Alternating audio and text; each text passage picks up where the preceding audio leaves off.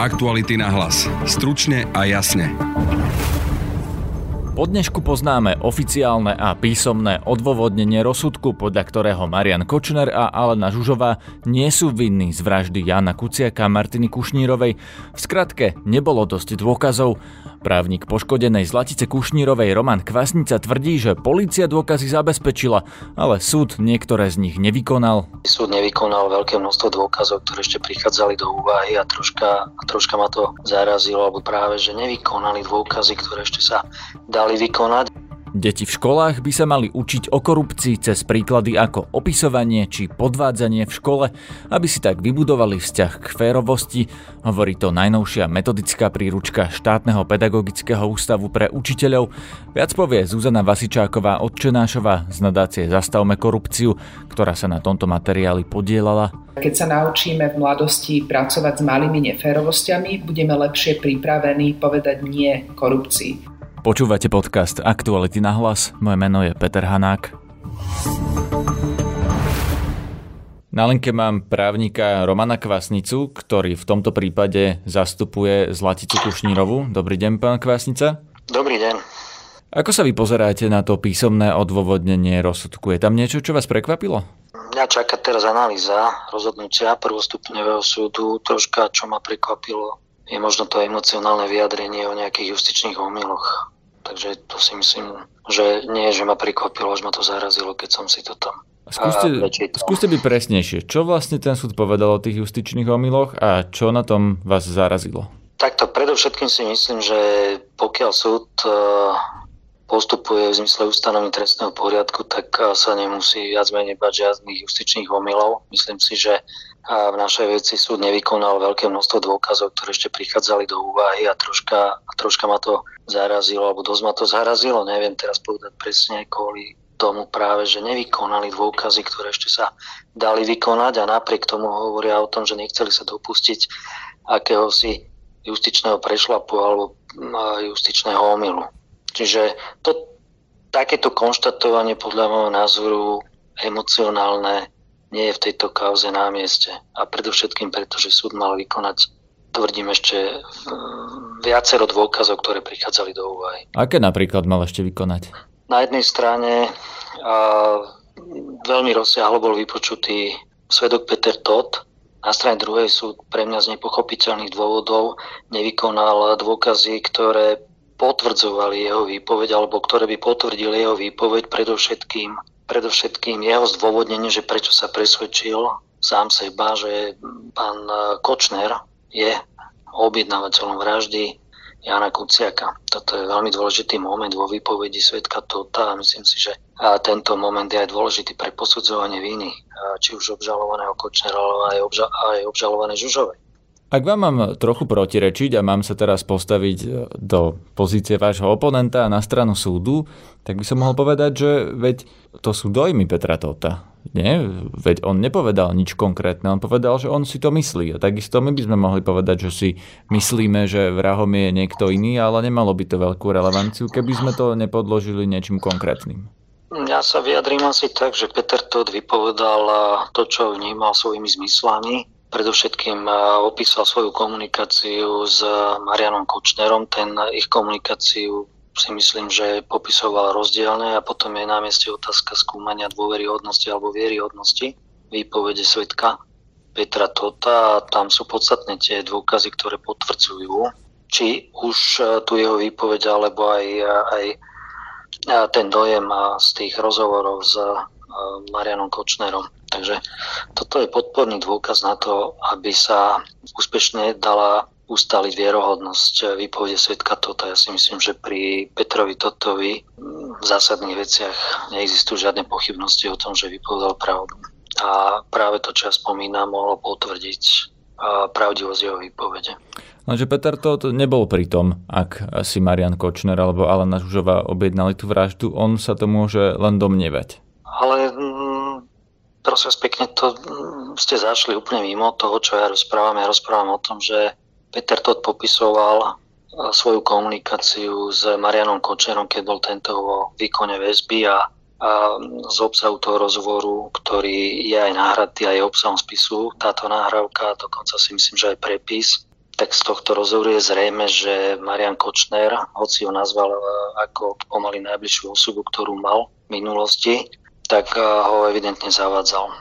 A sú to podstatné momenty, pri ktorých ho zavádzal a toto má podľa môjho názoru práve ten význam, ktorý som spomínal, teda pri vyhodnocovaní vieryhodnosti výpovede Petra Tóta a nevieryhodnosti výpovede obžalovaného Kočnera ale to je len jeden z dôkazov. Tam ich bolo viacej, tam ich bolo viacej tých dôkazov a myslím si, že prioritne asi je treba povedať, že súd súd, pokiaľ sa nechcel, ako on hovorí, dopustiť justičného omielu, tak e, nič mu nebránilo a vykladol otázky.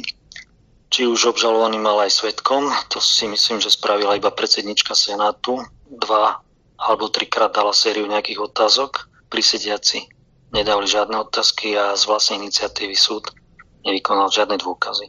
Toto je podstatný moment, pretože najprv sa báme o tom, že aké dôkazy sa tam dali vykonať. E, báme sa najskôr o tom, či boli vykonané všetky dôkazy, aby súd mohol dospieť k tomu záveru, že pochybnosti sa nedajú odstrániť, ktoré tu existujú a potom je možné tie pochybnosti vyhodnotiť e, vždy len a len v prospech obžalovaných. Ale súd nespravil úkony, aby odstraňoval podľa jeho názoru existujúce pochybnosti. Tie úkony podľa vás boli napríklad to, že nevyložil tú trímu, teda tie správy s tými emotikonami, že to odmietol vykladať v kontexte vraždy, ale v zásade súd len povedal, že ten dôkaz má aj iné možné vysvetlenie.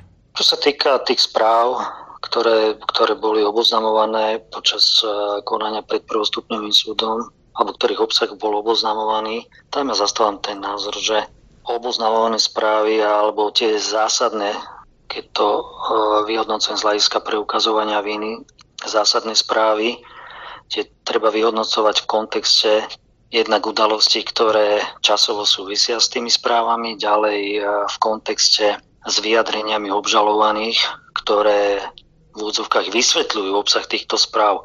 Ja si len e, dovolím konštatovať pri týchto správach, že obžalovaní sami uvádzali, že obsah správ, ktoré boli oboznamované, možno 90% týchto správ, že malo úplne iný význam ako z oboznamených správ na prvý pohľad vyplynulo. Takže oni to sami povedali, že to malo iný význam, keď to vysvetľovali. To si len treba pozrieť zápisnicu alebo zvukový záznam z priebehu pojednávania. Takže a dosť dobre neviem, o čom a, aké konštatovania vlastne robí súd, tomu ja nerozumiem, pretože obžalovaní sami povedali, že ten význam je úplne iný.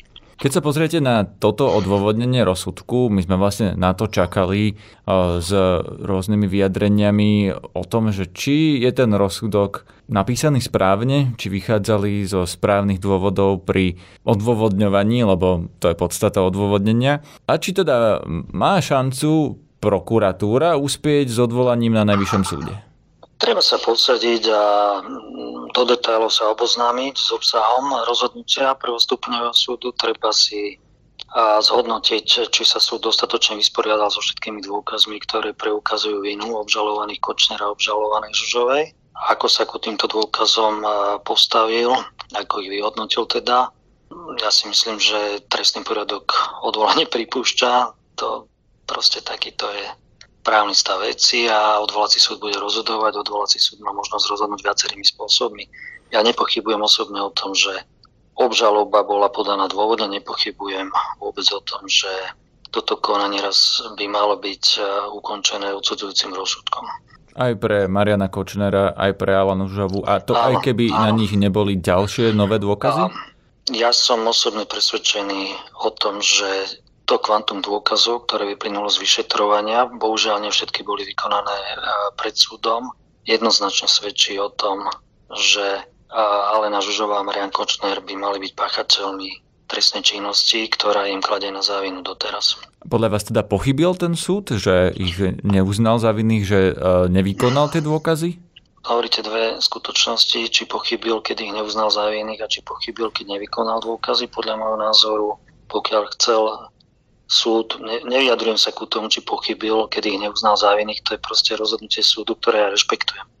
Ale čo sa týka k tej otázke týkajúcej sa nevykonania dôkazov, no tak súd podľa mňa, pokiaľ chcel v tejto trestnej kauze realizovať právo in dubio pro reo, tak najprv musel vykonať všetky dôkazy, ktoré, ktoré boli aktuálne, ktoré prichádzali do úvahy a v prípade, ak by až na základe týchto dôkazov neboli odstrániť pochybnosti, tak potom mohol aplikovať túto starú zásadu, ktorá sa uplatňuje v trestnom konaní. Čiže podľa vás ju aplikoval predčasne a mal vykonať ďalšie no, Áno, ja som tam navrhol viacero dôkazov, ale to boli dôkazy, ktoré proste boli produkované vyšetrovaním. To nebolo nič, čo by som ja svoj voľne tam vnášal do toho trestného konania.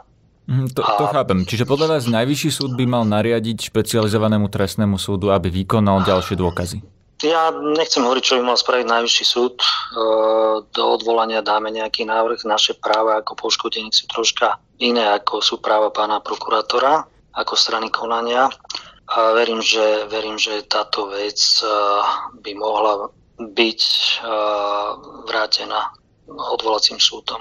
Aktuality na hlas. Stručne a jasne.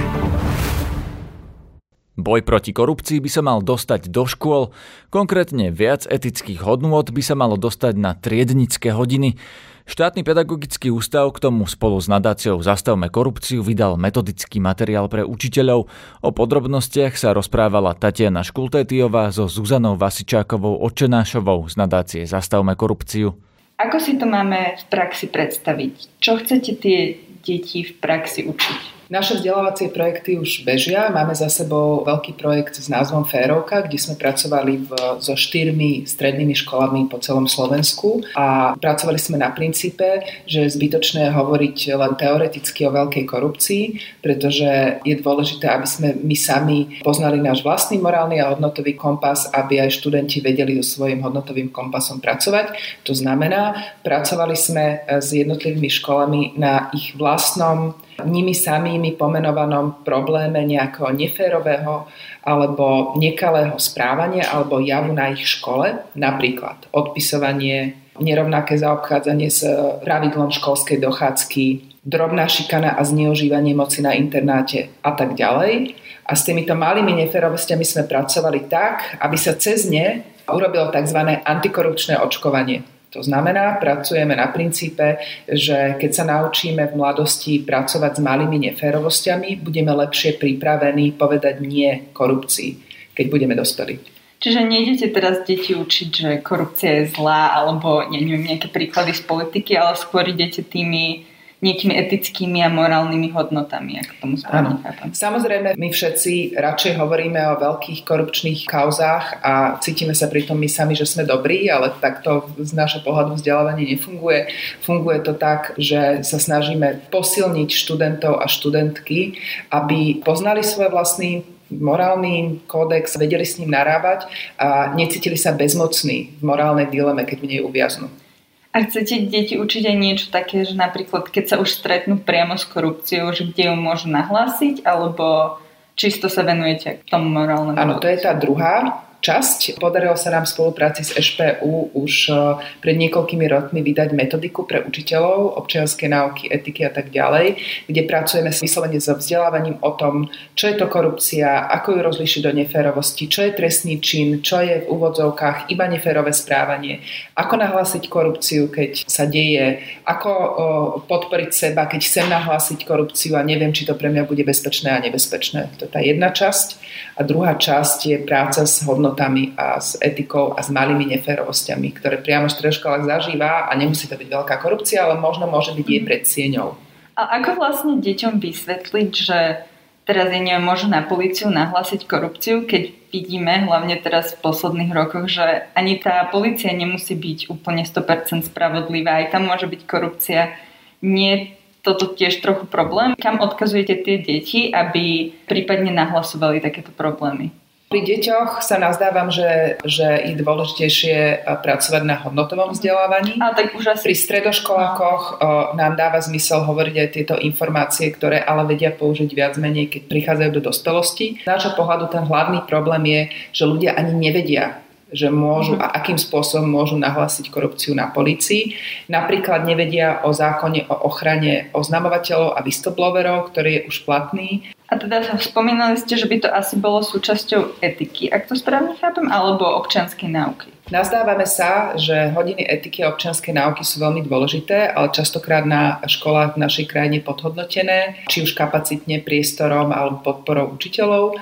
A zároveň si myslíme, že vôbec nestačí nechávať hodnotové vzdelávanie len na jednu hodinu týždenne nejaké etiky a preto naša spolupráca so štátnym pedagogickým ústavom smeruje jednak k vytvoreniu metodiky pre triednych učiteľov a učiteľky, aby mali možnosť s hodnotami pracovať so študentami aj mimo predmetov v rámci triednických hodín a tiež začíname vytvárať pracovnú skupinu, ktorá bude vytvárať model nadpredmetového hodnotového vzdelávania použiteľný pre školy.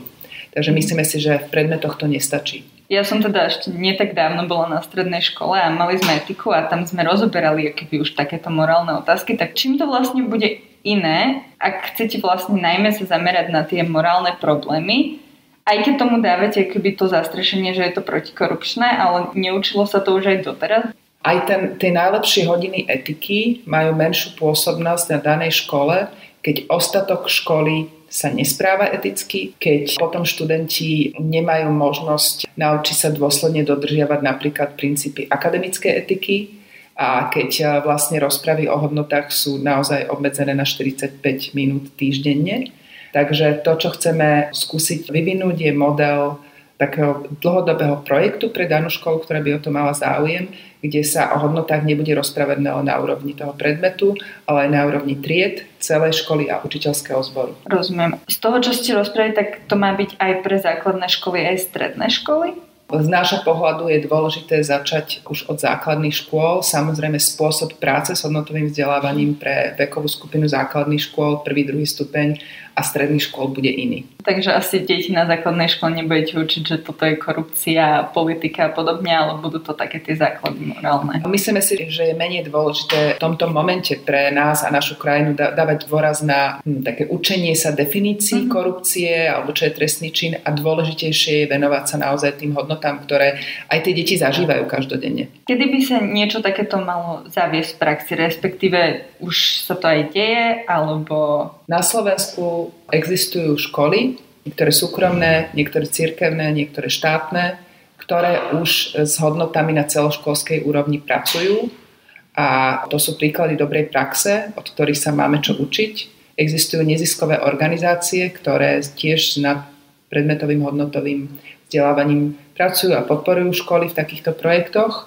Takže nechceme vymýšľať koleso, preto prvou fázou bude zber príkladov dobrej praxe a podpisom memoranda práve dnes medzi štátnym pedagogickým ústavom a nadáciou Zastavme korupciu túto spoluprácu štartujeme. A bude to na dobrovoľnej báze, že vy vytvoríte keby nejaké osnovy a školy už si vyberú, čo sa im hodí do ich vyučovania a podobne? Áno, sme presvedčení a presvedčené, že na Slovensku existuje mnoho škôl a mnoho učiteľov, ktorí by do toho šli a už vedia a cítia, že je to dôležité ale možno by sa im hodila podpora kapacitná, metodická, myšlienková a to je to, čo pre nich chceme vyvinúť formou ponuky a inšpirácie.